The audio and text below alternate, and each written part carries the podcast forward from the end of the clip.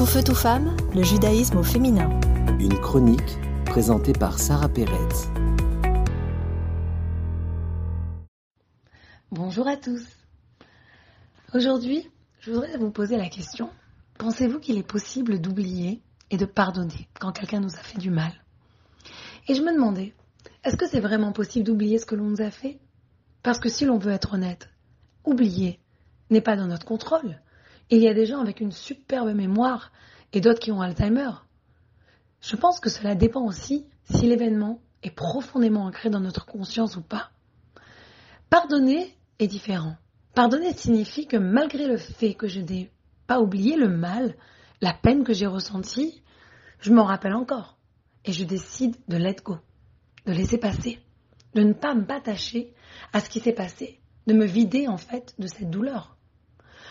Et j'ai réalisé dans ma vie, avec plusieurs événements, tant que je gardais la rancune à l'intérieur de moi, eh bien je laissais ça me contrôler.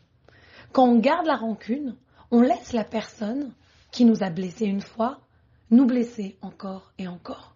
En fait, être rancunier, c'est laisser quelqu'un vivre gratuitement dans nos têtes. Pardonner, par contre, c'est décider de ne plus laisser cette douleur nous contrôler. Sinon, chaque jour, on souffrirait à chaque fois que l'on se rappelle de ce qui s'est passé. Et on souffrirait encore et encore. Donc en fait, ne pas pardonner, c'est donner à une personne un contrôle malsain sur notre vie. Quand on prend la décision de pardonner, on diminue la douleur. Ça ne veut pas dire qu'on enlève l'importance à la douleur qu'une personne nous a causée. Mais si on oublie carrément, si on efface carrément la personne qui nous a fait du mal, je trouve ça égoïste. Parce que oublier, c'est faire que la personne n'existe plus. Alors que pardonner, c'est généreux. Pardonner, c'est reconnaître que l'autre personne existe, mais c'est décider de ne pas la laisser contrôler les événements de notre futur. Et pour arriver à ce stade-là, je pense qu'il faut bien sûr reconnaître notre douleur d'abord. Pour réussir à pardonner, il faut d'abord diminuer la douleur qu'on a ressentie. Et c'est intéressant parce que dans la portion biblique de cette semaine, on nous parle de Amalek.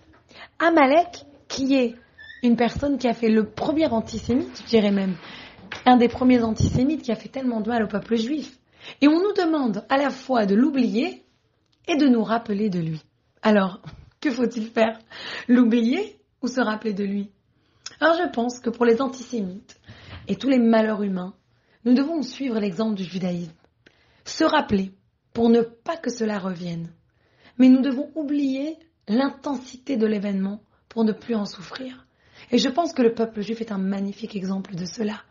On ne reste pas à ressasser notre douleur et on n'y reste pas bloqué. Au contraire, on n'oublie pas, on fait notre devoir de la mémoire pour ne pas que cela revienne. Mais en même temps, on ne laisse pas cette souffrance diriger nos vies. Et nous continuons à aller vers l'avant, à vivre notre vie à pleines dents. Cela me fait penser à l'histoire de Saül et Ethel. Saül et Ethel étaient mariés depuis plusieurs années quand Saül a fait une chose vraiment, une grosse, grosse, grosse bêtise. Alors Ethel s'est vraiment énervée. Elle hurla sur Saül qui s'excusa et ils se réconcilièrent. Mais de temps en temps quand même, Ethel lui mentionnait ce qu'il avait fait. Un jour, Saül en a eu assez.